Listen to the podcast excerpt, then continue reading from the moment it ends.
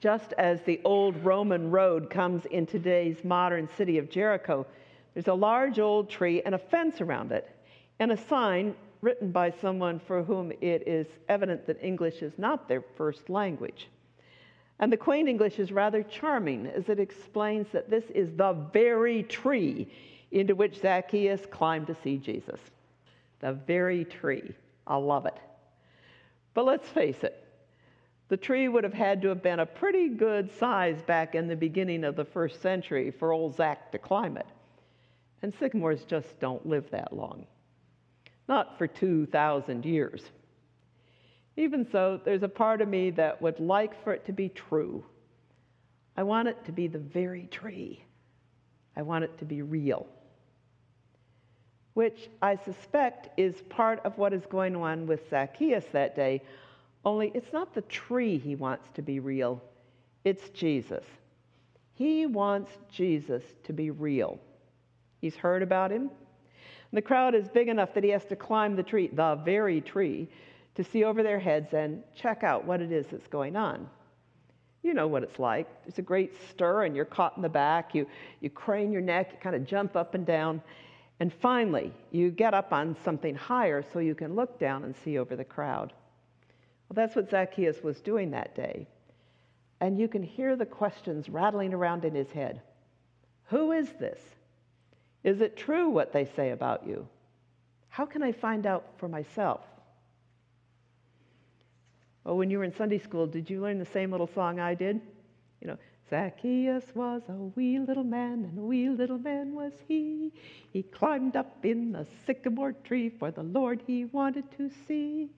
And when the Lord came passing by, he looked up in that tree, and he said, and then you had to shake your hand, Zacchaeus, you come down, for I'm going to your house today. Well, it's what an odd choice that Jesus makes. And, you know, by rights, he should have chosen oh, the mayor or the president of the synagogue or the rabbi. Why did he choose Zacchaeus, the tax collector? You can tell by their the response that the townfolk don't think very much of that. I mean, the guy is filthy rich. And filthy really is the operative word. It's dirty money. He's the tax collector for Rome in a city that has a great deal of wealth. Mark Antony had given Jericho to Cleopatra because the trade in date palms and balsam produced so much money.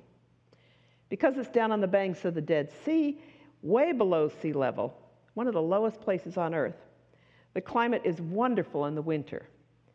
So Herod built a huge palace there. You can still see some of the ruins, with gardens that were meant to rival the fabled hanging gardens of Babylon. I mean, being a tax collector in Jericho is no mean job. Our man Zac is rich, which is why Jesus is going to his house today. Now, at this point, there are two ways to look at Zacchaeus, and it all depends on how you translate the Greek verbs. Scholars disagree. One is that Zacchaeus promises he will give away half of his money. He meets Jesus, he's converted, he gives away half his money. I mean, I've always thought about it that way. What about you? Is that the familiar story? I mean, my image has always been Zacchaeus, who sort of turns into this Danny DeVito sleaze, into Mother Teresa. It's a case of Jesus looking up in the tree, seeing the possibilities, and bringing out the best in this man. And Jesus does do that with folk, and so it makes all kinds of sense. However, there's another possibility. In the second case, the verb can be translated, I am already giving half my income. I'm already making fourfold reparation when it looks like folk have been cheated. That puts a very different slant on it, doesn't it? In this situation, we could imagine Jesus looking up in the tree and thinking, you know, folk haven't judged poor old Zacchaeus very well. I'm going to challenge them. I'm going to give him a chance to show people who he really is, and I'm going to challenge them not to judge by first impressions. And then I wonder if it's because Zacchaeus already gives and cares that he's able to be so welcoming to Jesus. He knows that Jesus is real. Think about it. The ability to let go of our money does change how we look at the world. You know, instead of hanging on to things, we open up and we can see and hear in a whole new way. There were a lot of folk then, yeah, and now, who were so busy hanging on to their money, they, their position, their point of view, their politics, that they missed the most freeing thing that was ever happening in the whole world. They missed seeing who Jesus is. And seeing Jesus, truly seeing Jesus, does mean change. And it's only when we're willing to let go, to change, that the world begins to open up in front of us. Whichever way you choose to look at Zacchaeus, already giving or about to give, the fact is that he stands in very stark contrast to a man that you meet just in the earlier chapter in the book of Luke. Even if you haven't read the story lately, you probably remember, you know, the rich young man, the one who kept the commandments, who was highly respected in the community, the one who was all the things that this tax collector wasn't, but he couldn't give up his money. And that made Jesus very sad. There was no coming to your house today for a party. Like the present-day tree, that rich young man had a sign claiming he was real, and we'd all like for him to be real, but he wasn't. Because being real is hard. There's so many ways to hide, so many masks we can wear, so many screens we can hide behind. Any of you who've ever done any counseling know that part of the process is coming out of hiding and learning to face who we really and truly are. And there are times when that can be so painful we want to, you know, run out the door and never come back. But if we're willing to stay with the process and live through the pain, there's all kinds of freedom and healing, and we just don't have to hide anymore. We become the person we are meant to be. And you know, we discovered that Jesus loves to come to our house to celebrate that.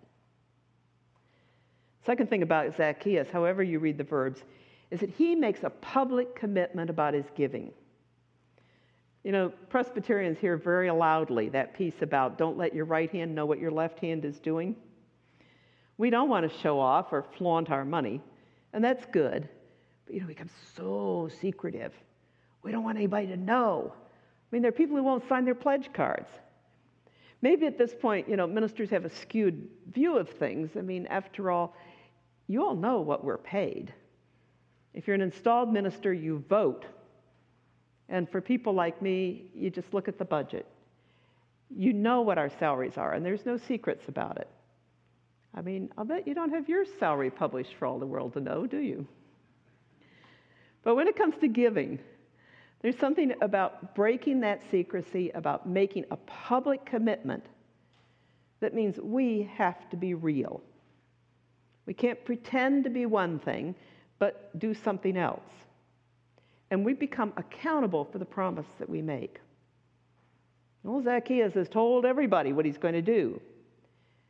And you better believe that if he doesn't live up to it, he's going to hear about it. And so will everybody else in town. Making a pledge to the church is as close as we come to doing that. There are only a few folk who will know what it is, but they will know. And they do keep an account.